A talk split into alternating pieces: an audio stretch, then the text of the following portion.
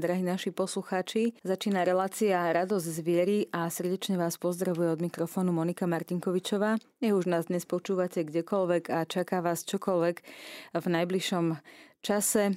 My sa vám v Rádiu Mária snažíme prinašať zaujímavé témy a možno aj praktické pre váš duchovný život. A dnes máme naozaj vzácného hostia v štúdiu. Tento rozhovor sme pripravovali a termín sme hľadali naozaj veľmi dlho, možno možno viac ako rok. A dnes tu so mnou v štúdiu je sestra Kateřina Klosová. Vítajte. Ďakujem. Teším sa, že som tu dnes. Vy ste členkou alebo pokračovateľkou spoločenstva služobníkov Ježišovho veľkňazského srdca. A my dnes budeme hovoriť o tomto spoločenstve, o jeho spiritualite, možno o jeho takom o založení a vôbec, vôbec prečo sa modliť za kňazov, prečo je to dôležité, tak si povieme veľa, veľa zaujímavých vecí. A tak na úvod e, sa nám môžete trošku predstaviť. Veľmi rada sa vám predstavím. Teší ma to, že som tu bola dnes pozvaná isto Ježišovým božským krásnym srdcom, stále mladým a stále plným radosti. My sme sestry Kristovho bohočlovečenstva.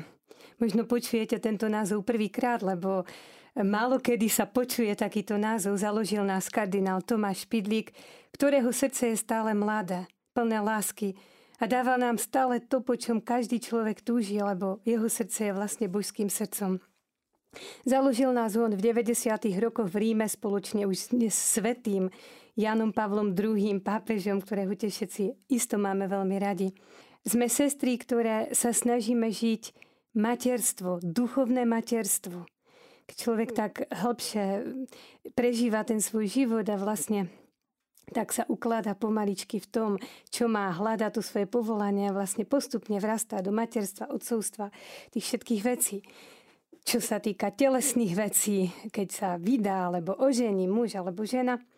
A vlastne toto je také duchovné hľadanie, že ako ma Boh vedie, aby som bol takou duchovnou mámou, otcom, teda, aby som stále hlbšie otváral svoje srdce pre všetkých tých, ktorí prichádzajú do mojej blízkosti.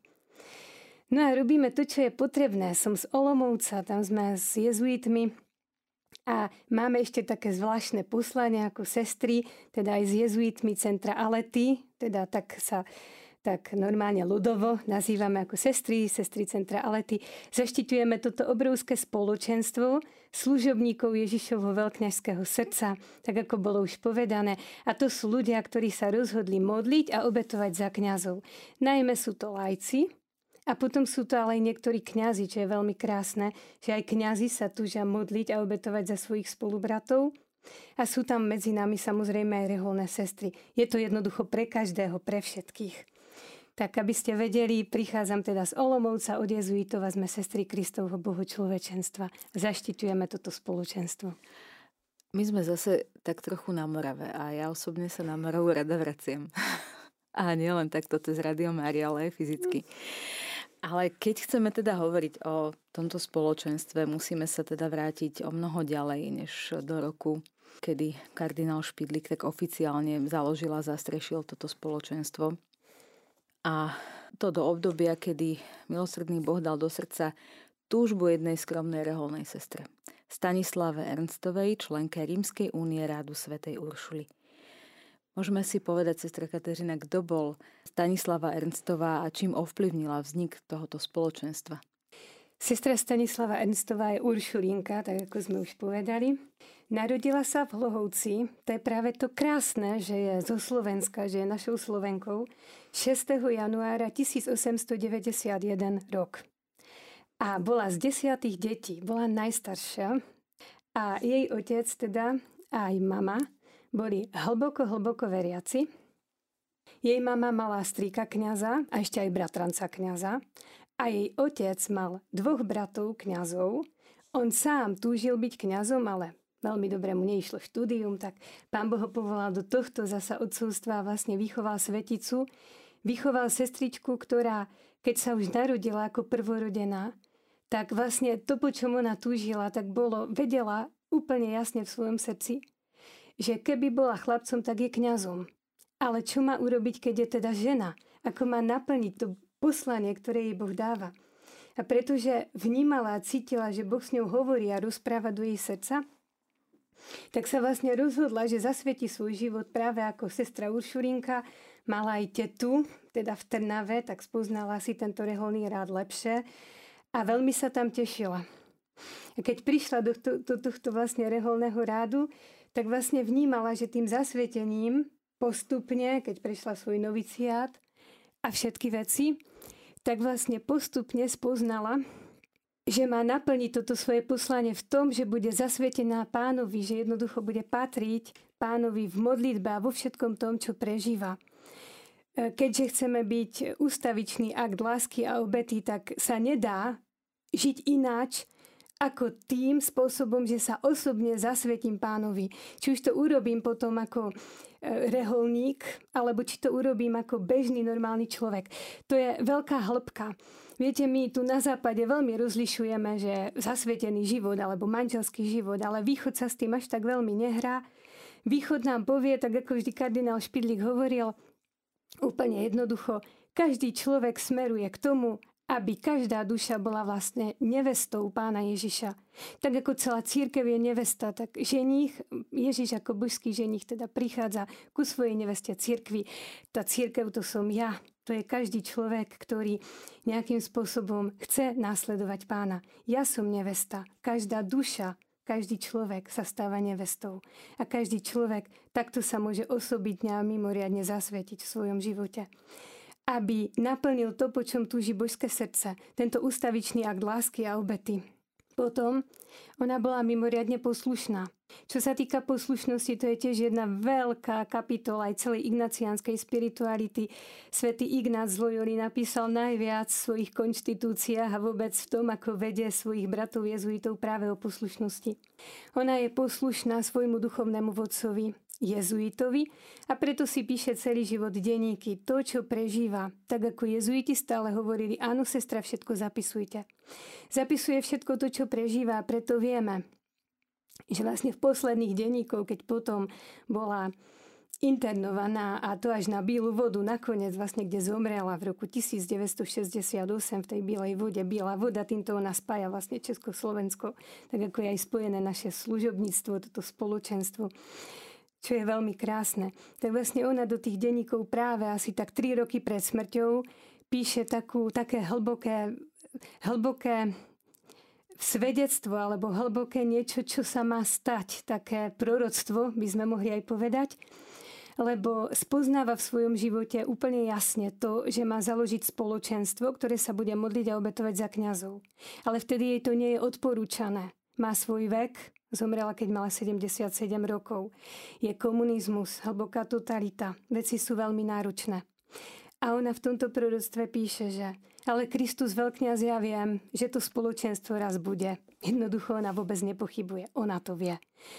Nájdeš si dušu, ktorá toto spoločenstvo založí. Pošleš kňaza, ktorý ho zastreší. Každému služobníkovi do srdca napíšeš, ako sa má modliť a obetovať za tých kňazov, čo je veľmi oslobozujúce. Zasa by sme mohli dlho rozprávať o slobode srdca. A viem, že to spoločenstvo bude, lebo do môjho biedného srdca hovorí si zasial alebo dal, daroval semienko, ktoré vyrastie v pravý čas. Toto tá Stanislava napísala. Nikedy ona nepovedala, že kto to má byť ten kňaz. Ona nepovedala meno. Lebo to meno sme spoznali až neskôr, až potom, keď vlastne toto spoločenstvo vzniká v roku 2008 a vlastne sestra Stanislava sa týmto stáva na veky jedinou polovinou druhej poloviny jediného srdca, čo je sestra Stanislava Ernstová a potom otec, teda kardinál Tomáš Pidlik. To sú dve poloviny jedného jediného srdca. Jej hlavné charizma, ktoré ona žije ako Stanislava Ernstová celý svoj život a ku ktorému stále vede všetkých, je všeobecné kňažstvo. Zasa niečo veľmi krásne, čo sa rodí v srdci a o čom by sa veľa dalo rozprávať. Sestra Stanislava Ernstová naozaj bol teda obrovský fenomén vybraný Bohom a znovu a znovu sa nám tak potvrdzuje, že Boh si nehľada dokonalých, ale tých maličkých, tých jednoduchých, ktorí sú hlavne ochotní slúžiť. A to je veľmi dôležité. Kardinál Špidlik to bola naozaj veľká osobnosť takisto, ktorý tak spájal tú východnú a západnú cirkev a To bolo také jeho také kňazské kredo, že, že vlastne on nehľadal rozdiely, ale hľadal to spojenie.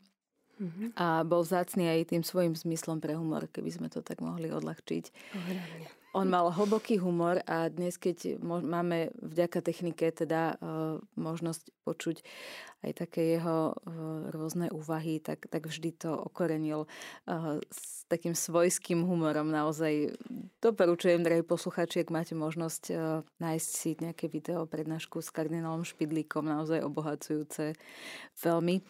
Drahí poslucháči, pokračuje relácia Radosť zviery a dnes s mojím vzácným hostom sestra Kateřina Klosová. Vítajte ešte raz v Rádiu Mária. Veľmi pekne, ďakujem. Tak rozprávame sa spoločne o spoločenstve služobníkov Ježišovho veľkňažského srdca.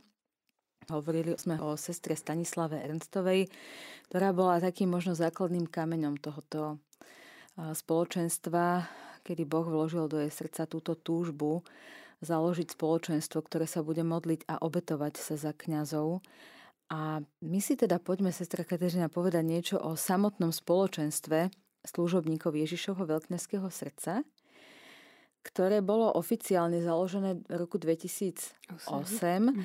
a teda nadviazalo tak e, na celoživotnú túžbu sestry Stanislavy. A povedzme si teda aj e, v tomto bloku, aké sú hlavné piliere tohoto spoločenstva. Veľmi rada. Viete, musím sa vrátiť ešte trocha skôr, lebo aj keď sa narodí dieťa, tak najskôr je počatie, tak aby sme povedali aj to počatie, je to také veľmi krásne, že už v roku 2004 som mala tu čest sa stretnúť so sestrou Eugéniou. To bola sestrička, ktorá bola sekretárkou sestry Stanislavy Enstovej. To aby ste vedeli, že ako vlastne všetko to prišlo do môjho srdca.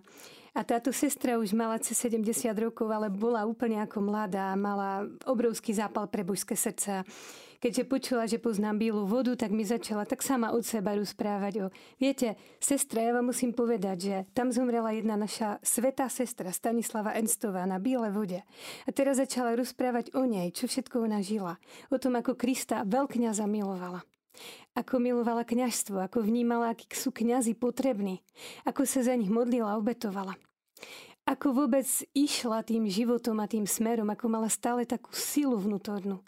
A všetko to, takú energiu Božu, by sme povedali v tom najlepšom slova zmysle, Duch Svetý ako sila, dar Ducha Svetého. Keď toto všetko táto sestra Eugenia rozprávala, tak mi začalo horeť srdce, lebo som v tom videla seba. Do istej miery povedali by sme to, čo hľadám celý svoj život. A vtedy táto sestra Eugenia mi povedala na konci, viete, a ja si opatrujem celý život denníky, ktoré mi táto sestra Stanislava odovzdala. To boli denníky z ich rokov niektorých. A ja dnes viem, že vám ich mi mám dať, odovzdať a že do vašich rúk a teraz už môžem aj spokojne zomrieť. A keď mi ich odovzdala, mi horelo srdce, lebo som vnímala, že s tou Stanislavou, keďže aj o nej prvý raz počujem vtedy, musí mať niečo spoločné, tak som to prijala ako Božú výzvu. A odvtedy som začala hľadať, čo Kristus veľkňaz a sestra Stanislava odo mňa žiadate. To bola taká moja hlboká otázka. To je to počatie. Človek nejde hneď so všetkým, čo Boh mu daruje v srdci von. Ani ignaciánska spiritualita nám to takto nehovorí. Naopak, ja musím rozlíšiť a spoznať v, svoje, v svojom živote, čo mi Boh dáva, ako si ma vedie. A potom, až keď dozrejú veci, tak ako to dieťatko, sa zrodia veci a potom sú, potom sú už aj viditeľné.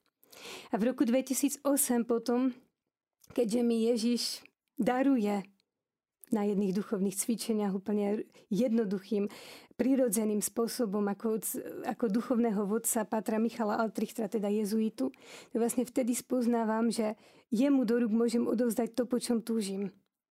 A potom neskôr, keď je tu tá obrovská túžba, aby som sa stala touto sestrou Kristovho Bohu človečenstva, ako som o tom rozprávala, keď vnímame všetci, že kardinál Špidlík ma pozýva vlastne medzi tieto svoje sestry, tak sa táto myšlienka s otcom kardinálom Špidlíkom vlastne stáva jedno jediné srdce. Je prijaté to, po čom túži Stanislava, teda spoločenstvo, ktoré už má cez 500 členov vtedy, dnes už má cez 5000 členov, a vlastne je prijatý aj duchovný otec tohto spoločenstva, kardinál Špidlík. A teda my sme dostali duchovného otca, oni dostali ako keby duchovnú mamu, že sa prepoja tieto dve veci. A myšlienka, túžba ktorú sestra Stanislava nesie v svojom srdci, sa vtedy uskutočňuje. Ona sama hovorí a hovorí aj svätý Ignác, že vlastne všetky túžby, ktoré máme v svojom srdci a sú priamo od pána, tak sa vždy musia uskutočniť. Jednoducho tie nezaniknú ani po našej vlastnej smrti. Keďže je to Božia vec, tak Boh to privede vždy e, na svet a zrodíte veci. Toto je veľmi dôležité.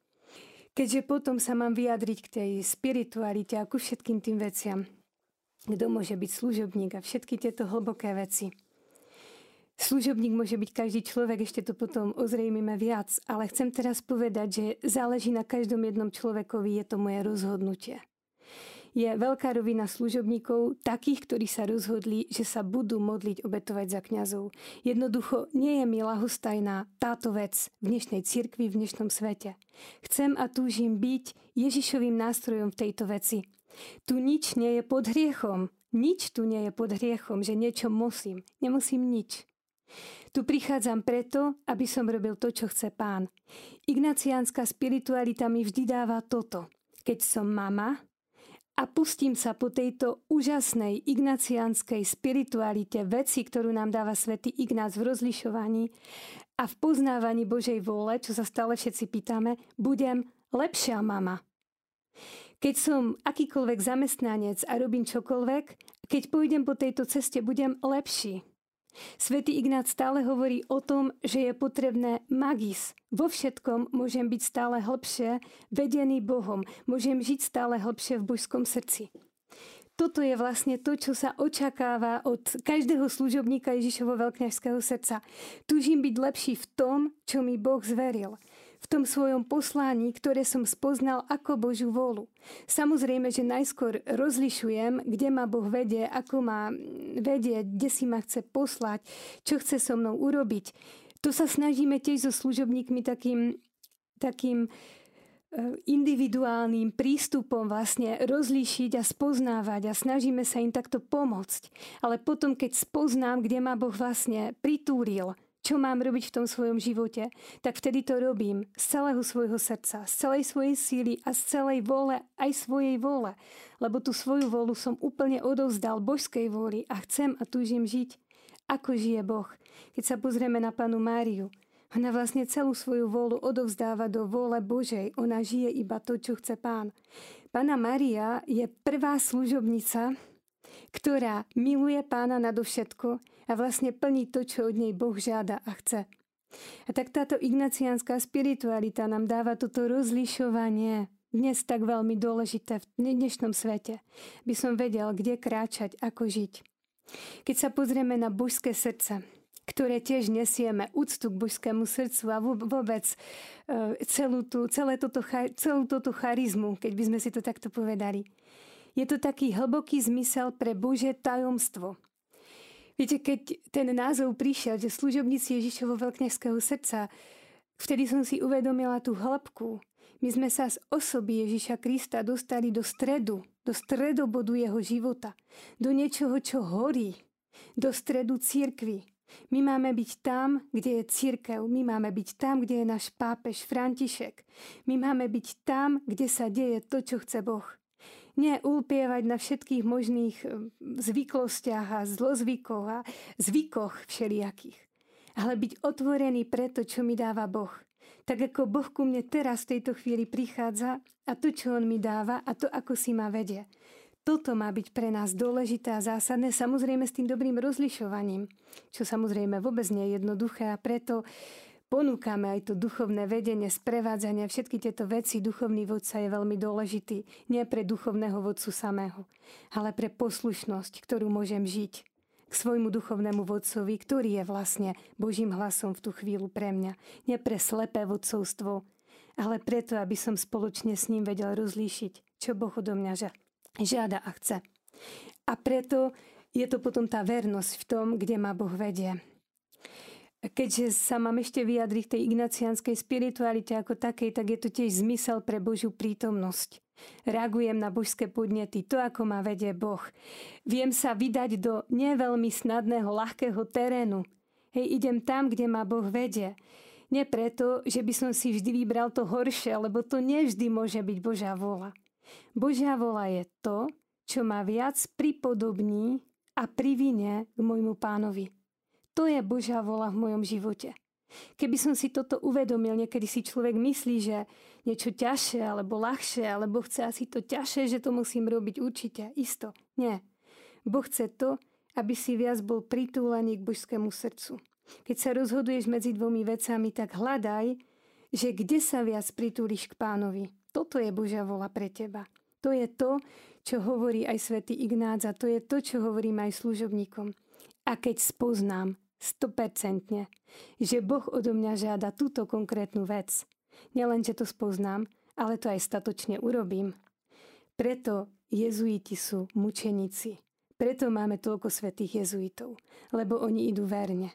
Keď spoznajú, čo vedia spoznať, lebo sú tak formovaní, tak už zostanú a sú verní. Sú verní až do smrti takto idú. A vlastne v tejto e, spiritualite formujeme potom služobníkov. To znamená, že áno, modlitba obeta za kňazov je mimoriadne dôležitá. To sa snažíme robiť my a odovzdávať to pánovi. A to, čo ponúkame my, sú zasa tieto veci. Prehovárame do ľudského srdca, do života každého človeka, aby on stále hlbšie a stále viac sa stával vlastne druhým Kristom. Tak toto je veľmi dôležité. Veľmi ma zaujalo to pritulenie sa k božskému srdcu, že tak rozlišovať, že čo ma približí ku Kristovi, že to je taký veľmi zaujímavý, alebo teda taký praktický pohľad, že rozlišovania. Keďže ste, sestra Kateřina, spomínali aj to, že mm, vlastne členom vášho spoločenstva sa môže stať každý človek, ktorý sa rozhodne, že dôležité mm-hmm. to rozhodnutie to je dôležité skoro vždy a vo všetkom rozhodnúť sa pre niečo. Mm-hmm. Ako teda funguje toto spoločenstvo? Sa tam asi rozlišuje, že či sú to laici alebo niekto, kto chce vstúpiť do komunitného života. Že ako to funguje v tomto vašom spoločenstve? Mm-hmm. Tak, v každom prípade, jak som povedala, každý sa môže stať teda služobník. E, tá prvá podstatná rovina je o tom, že som sa rozhodol stať sa teda služobníkom a máme potom aj takú zásvetnú modlitbu. Asi na takej rovine, keď sa zasvedcujeme vo svojich farnostiach e, na božské srdce. Vždy na prvý piatok božskému srdcu. Tak. Tak vlastne to je taká základná rovina. Potom sú aj také hlbšie samozrejme roviny, ale služobníkom môže byť teda každý človek, a tu ide o modlitbu a obetu za kňazov. Toto sú dve základné veci. Čo to znamená, tá modlitba a obeta za kňazov? To by som tu chcela ešte potrhnúť. Modlitbu si vieme lepšie predstaviť, lebo sa nejakým spôsobom modlíme.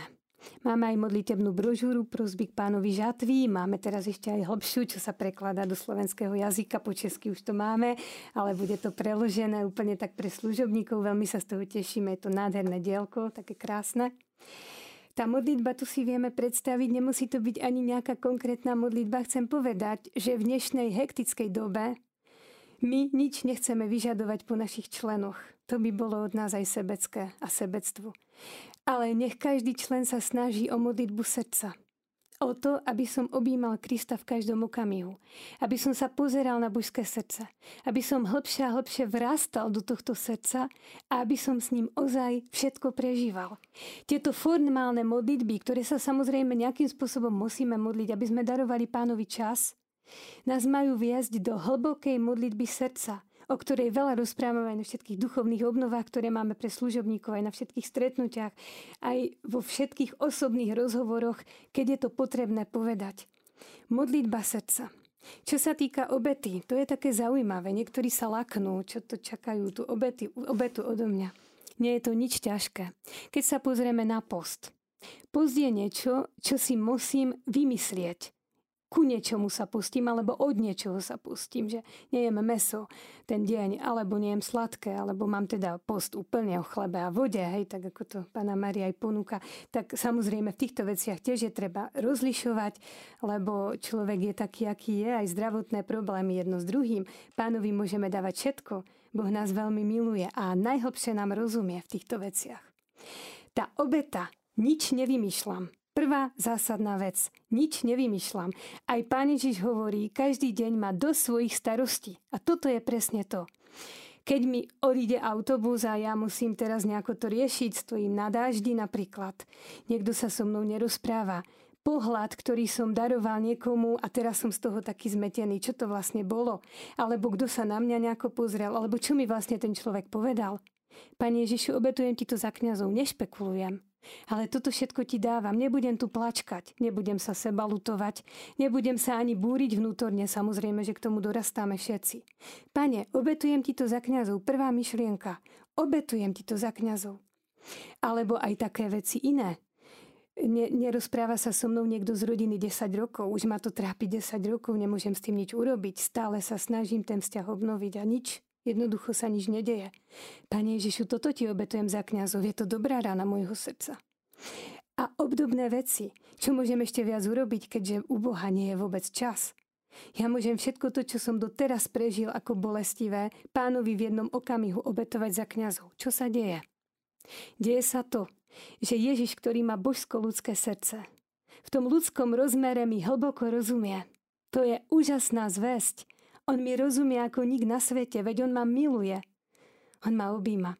V tej božskej časti toho jeho srdca, krásnej božskej časti, on zoberie tú moju bolesť, či už je lahučká, ťažká, dlhoročná, krátkoročná, krátkomesačná a tak ďalej.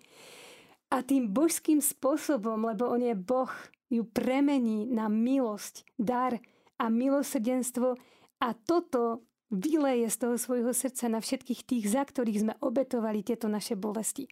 To znamená, že môj dlhoročný bolestivý vzťah s možno so susedom, čo neviem riešiť stále, sa vylieva ako prúd milosrdenstva na môjho kňaza vo farnosti alebo na kňazov ako takých obecne na celom svete a ja to vlastne takto môžem pánovi ponúknuť a vtedy to má hlboký zmysel.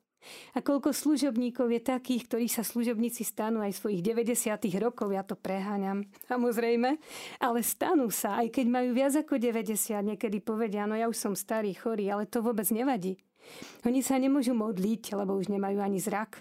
Ale oni všetko to, čo prežívajú, môžu obetovať za kňazov. Oni zomierajú z lásky za kňazov. Koľko som ich takých videla na smrteľných postelách le- ležali. A Všetko to, čo prežívali bolesti, utrpenia, povedali mi, obetujeme to za kňazov z posledných síl. Niečo veľmi krásne. Toto všetko môžete robiť. A keďže ste ako služobníci, tak ste v rodine.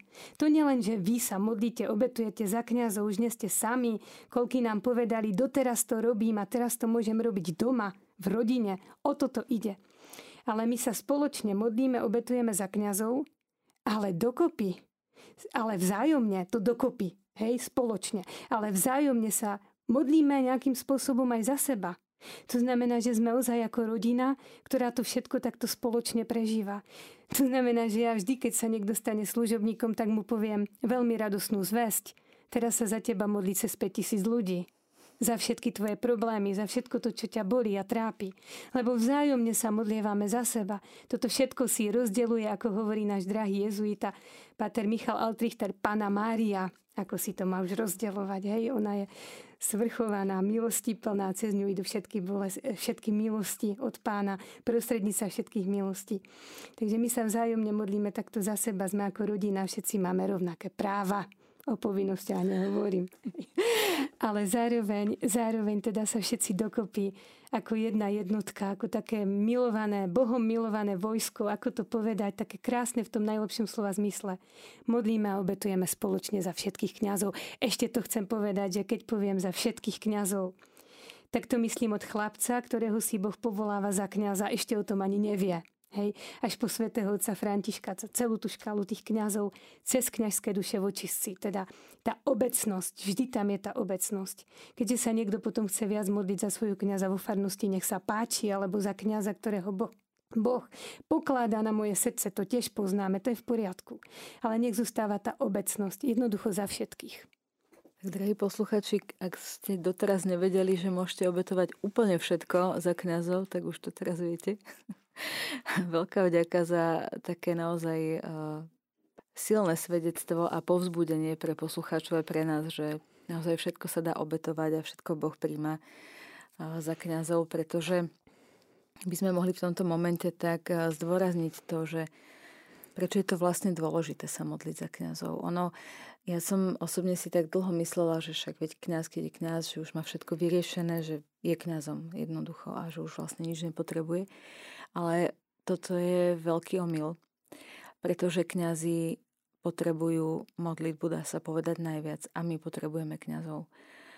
Preto, aby sme sa dostali do väčšnosti, tak si ešte poďme viac povedať o tom, prečo je dôležité sa obetovať za kňazov a modliť sa za kňazov. Určite a veľmi rada vám to poviem, teda ako mi to Boh ukazuje, ako nám to pán dáva. Každý kňaz je mimoriadne vzácná osoba. Ja som vlastne od detstva vnímala kňazov ako mimoriadných a vždy som vnímala tiež toto charizma ako tá Stanislava, že vedela som, že keby som bola chlapec, som kňazom, hej. Prečo? Lebo kňaz je jediný, ktorý nám prináša Krista.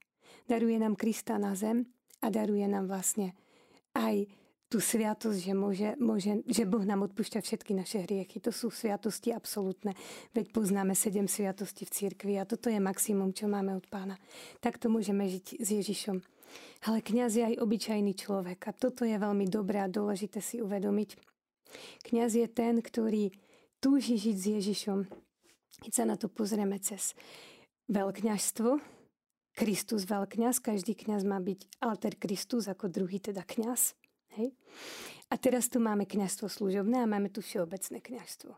Všeobecné kňazstvo nám vychádza z nášho krstu, zo sviatosti krstu, veď sme boli pomazaní ako na kňazov, prorokov a kráľov, tak boli sme pomazaní aj ako na kňazov. Toto je to všeobecné kňazstvo, o ktorom rozpráva Stanislava. To je vlastne vo všetkom tom, čo prežívame, že sme vlastne tí, ktorí sa spolu obetujeme s tými kňazmi. Kňaz je, má žiť svoje všeobecné kňazstvo, tak ako my, ako my lajci. Ale zároveň má žiť aj svoje služobné kňazstvo. A toto sú dve veľmi dôležité veci, ktoré ten kňaz musí spájať do seba. Služobné kňazstvo znamená, že bol vysvetený za kňaza a že mu biskup daroval tzv. úrad, to znamená farnosť, biskupstvo. A on má spravovať toto, má byť vlastne pastierom. Má byť pastierom pre svoj ľud, ale má byť ovcov pred Bohom vlastne. Teda on stojí aj takto, aj takto. On má také dve role, by sme povedali. To znamená, že on, áno, má byť pastierom pre nás, prináša nám Krista. Ale zároveň tento kňaz musí žiť aj všeobecné kňazstvo svojho života a svojho srdca. V tom všeobecnom kňazstve musí žiť hlboký, intimný vzťah s Ježišom. Pýtajú sa niekedy kňazi, alebo aj ľudia sa pýtajú, dá sa žiť hlboký vzťah s Ježišom aj taký, že vlastne Dá sa, dá sa žiť citovo s pánom, keďže je to osoba, ktorú ako keby nevidíme? Odpoveď máme v príkladoch svetých. Áno, dá sa. Mnohí svetci, František z Asízy, Klára z Asízy, František Salesky a ďalší mnohí svety, boli takými priateľmi pána, že prežívali citovo tú lásku, afekty. Samozrejme, že je to milosť, keď toto dostávame. Ale je to veľmi dôležité. Je veľmi dôležité žiť s Ježišom intimný život, od srdca k srdcu. Keďže toto kňaz stratí, stáva sa iba nositeľom úradu a stráca korene. Korene a výživu a život a všetko to ohnivosť, ktorú potrebuje do svojej pastorácie pre ľudí.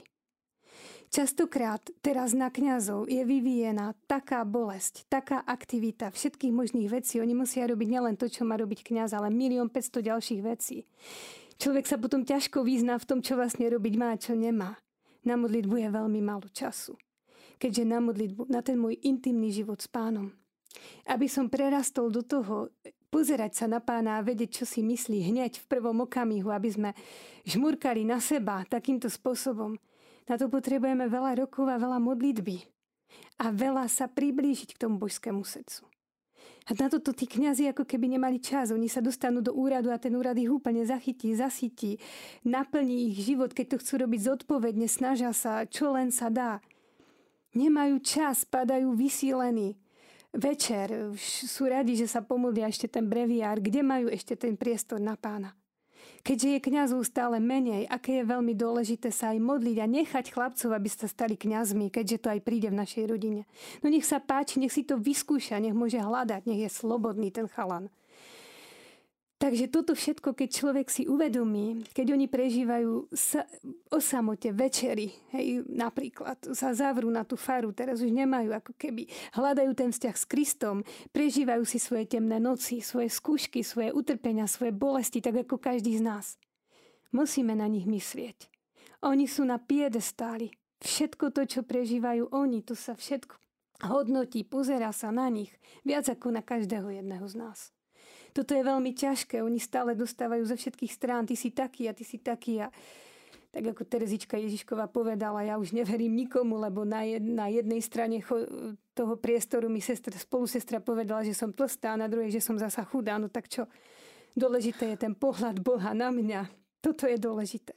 Ten kňaz, aby sa v tom všetkom zorientoval, je sám, je mladý, nemá ešte možno ani životnú skúsenosť.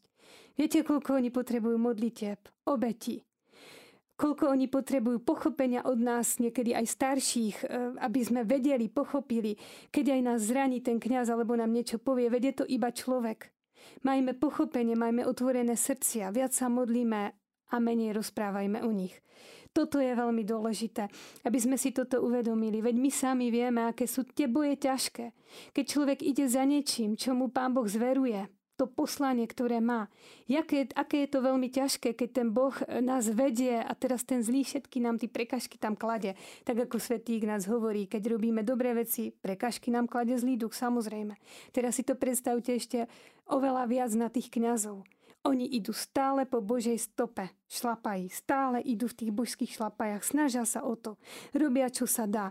Snažia sa privádzať k pánovi duše, ktoré im Boh zveruje, ako také ovce, krásne ovce, ktoré teda majú byť ozaj otvorené pred toho pána, pre nášho najlepšieho dobrého pastiera. Sú si vedomí, že participujú, majú spoluúčasť na tom pastierstve Božom, že oni sami pastieri nie sú bez Krista, že sú iba s Kristom pastieri. Toto si všetko oni uvedomujú a potrebujú našu absolútnu pomoc.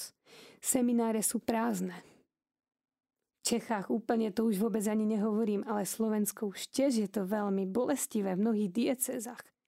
Potrebujeme nových kňazov, čo bez nich budeme robiť? Potrebujeme otvorené srdcia.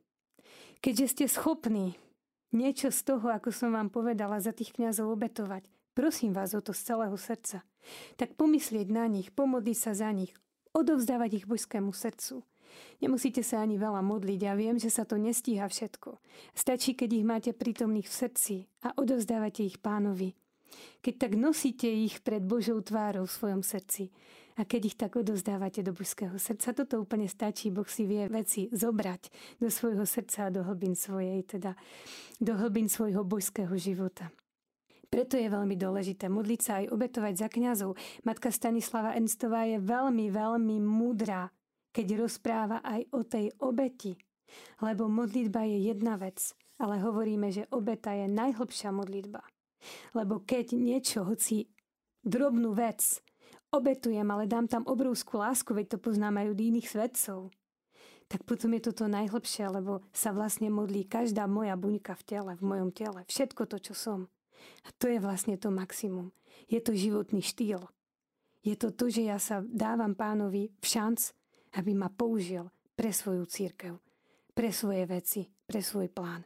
A tak sa stále viac a hlbšie stávam mučeníkom srdca. Nemusím ich hneď zraziť hlavu, aby som bol mučeník keď toto všetko znášam v trpezlivosti a v láske. Dorastám do mučenictva, do mučenictva srdca. Akýkoľvek svetý je mučeník srdca. Akýkoľvek svetý. Všetci to prežili. Je veľmi dôležité a potrebné sa za kňazov modliť a obetovať. Nebojme sa toho. Boh nás vedie a nesie a miluje. Všetci sme konec koncov pozvaní pre svetosť. Svetosť nie je len hm to pre tých pár vyvolených svetých, ktorých uctievame aj na oltári a modlíme sa k ním. Do tej svetosti sme pozvaní, nie sme pozvaní do posudzovania a hodnotenia kňazov, čo nám ide všetkým veľmi dobre. Čo by kňaz mal robiť, nemal robiť, ako by to všetko malo vyzerať.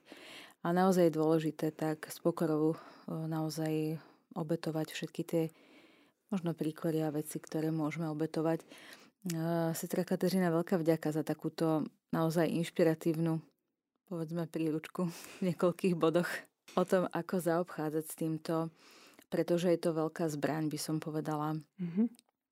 V tom dobrom slova zmysle zbraň a proti tým protivenstvám nie súdiť, ale sa modliť a obetovať. A tak ako ste to povedali, tento rozhovor bude v archíve, takže môžeme sa k nemu kedykoľvek vrátiť. A chcem sa spýtať ešte na Centrum Alety, teda kde aj vy pôsobíte, v rámci ktorého toto spoločenstvo je. Už sme povedali, že na podnet svätého Jana Pavla II. bolo kardinálom Tomášom Špidlíkom založené toto centrum Alety, tak v skratke by ste nám mohli ho predstaviť, pretože už máme celkom málo času, ale predsa len. Máme tam úžasné vydavateľstvo, jezuitské, teda Refugium, útočisko v preklade.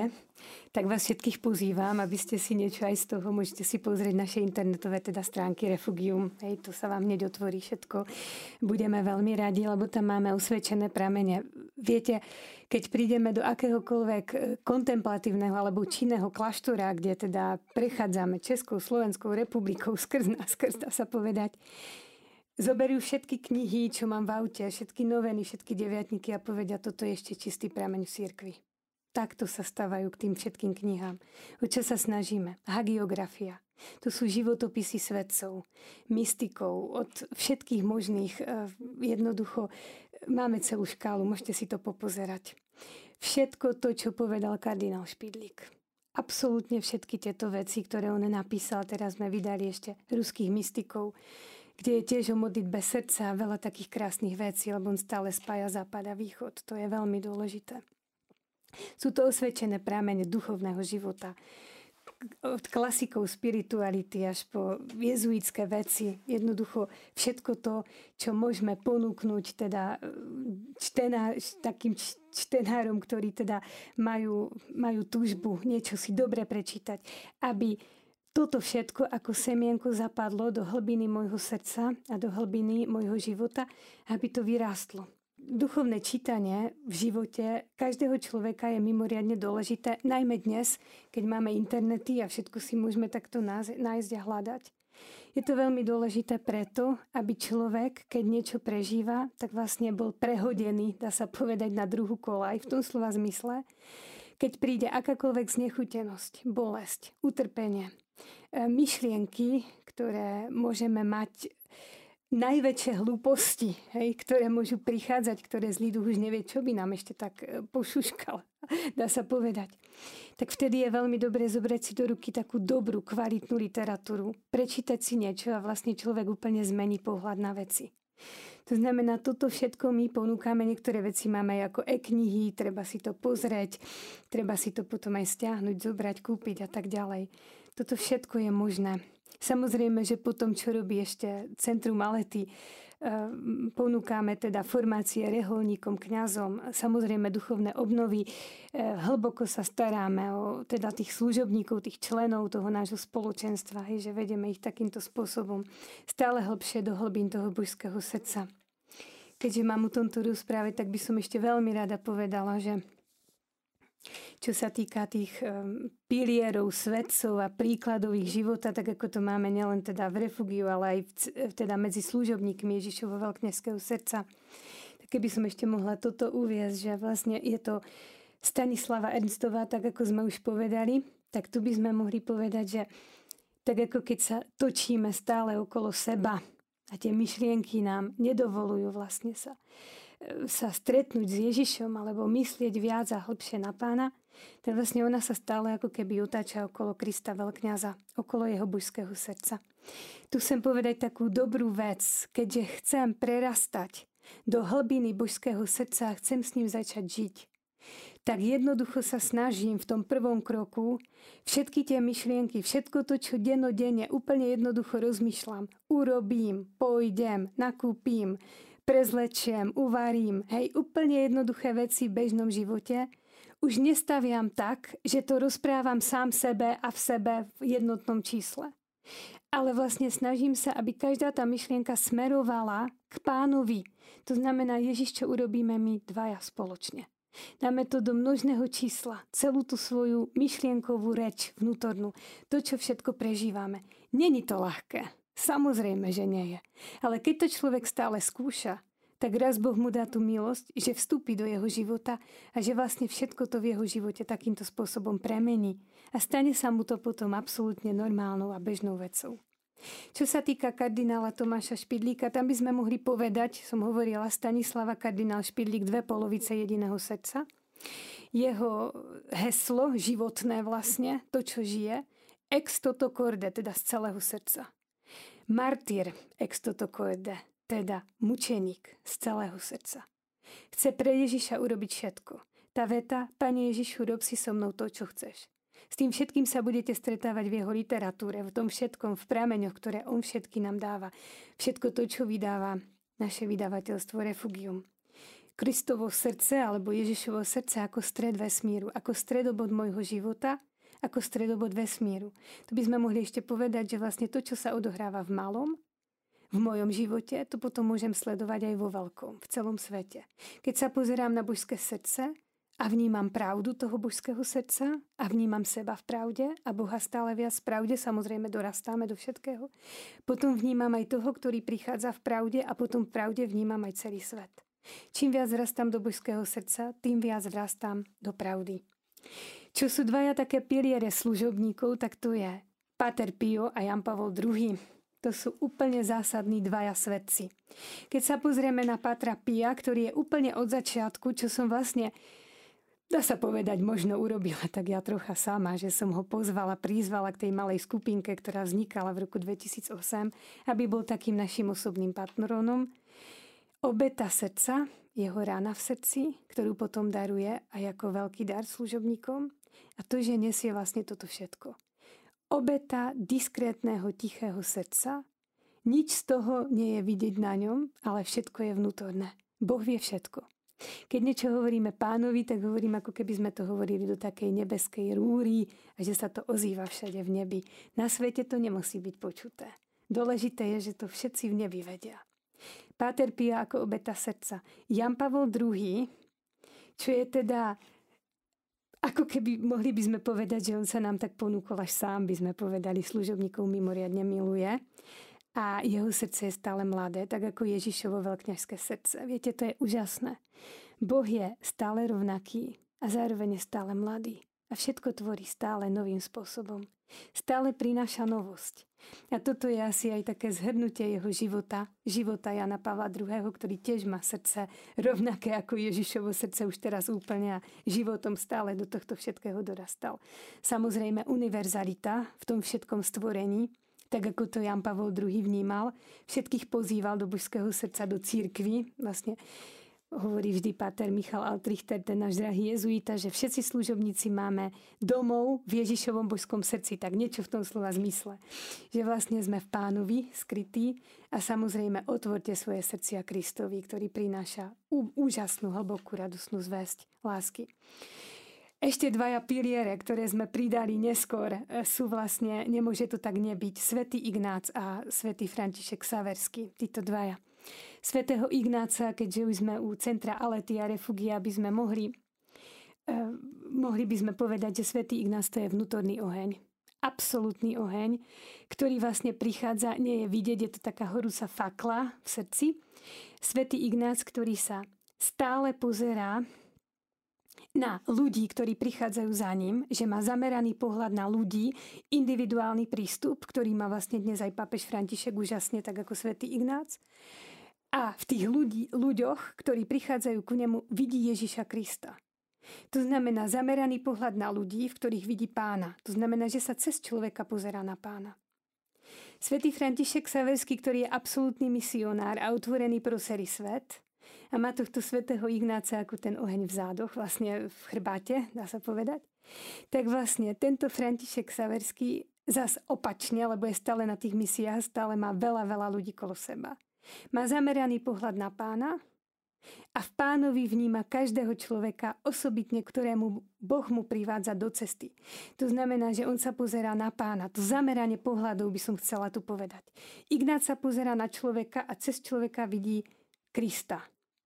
Svetý František Saversky sa pozerá na Krista lebo iné nič nemôže, je to pohľad jeho srdca, je to, sú to oči jeho srdca, duchovné oči, duchovné zmysly.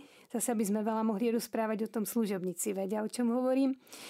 Zameranie toho duchovného srdca, tých duchovných zmyslov vlastne na pánové srdce a v tom zameraní vidí a vníma každého človeka, ktorý, ktorého mu Boh posiela do cesty a že mu ich teda posiela. Už nestíha sa modliť ani breviár, tak mu svätý nás hovorí, spytovanie svedomia sa modlí, to je najdôležitejšie. A to hovorí všetkým svojim bratom, vlastne to poznáme z duchovných cvičení. No a samozrejme potom pápež František, ktorý je pre nás absolútnym príkladom milosrdenstva a lásky, ktorý vie, čo má robiť v dnešných časoch, ktorý je takým ohňom, ignácom pre tento svet a ktorý vlastne prichádza ku každému človekovi, aby objímal všetkých a zároveň aby objímal každého človeka v tej osobitnej, v tom osobitnom živote, ktorý každý prežívame. Keby sme mali zhrnúť tento rozhovor do takých niekoľkých bodov, tak je to modlitba obeta za kňazov a pozvanie možno medzi eh, služobníkov Ježišovho veľkňažského srdca. Áno, áno. Veľká vďaka dnes eh, sestre Kateřine Klosovej, ktorá sa s nami zdieľala o svojej službe. Ja by som tak teraz prečítala, eh, mám veľmi rada epitaf, ktorý má kardinál Tomáš Špidlík na svojom sarkofágu, ktorý nájdete na Velehrade, teda je tam pochovaný. Všetko, čo žijeme s láskou, prechádza s Kristom do vzkriesenia a väčnosť vytvárajú vzťahy, ktoré nikdy nekončia. Presne tak. Tak, drahí poslucháči, prajeme vám požehnaný čas z Rádia Mária. Končí relácia Radosť viery, môj dnešný host, sestra Kateřina Klosová a Monika Martinkovičová. Požehnaný čas. Požehnaný čas.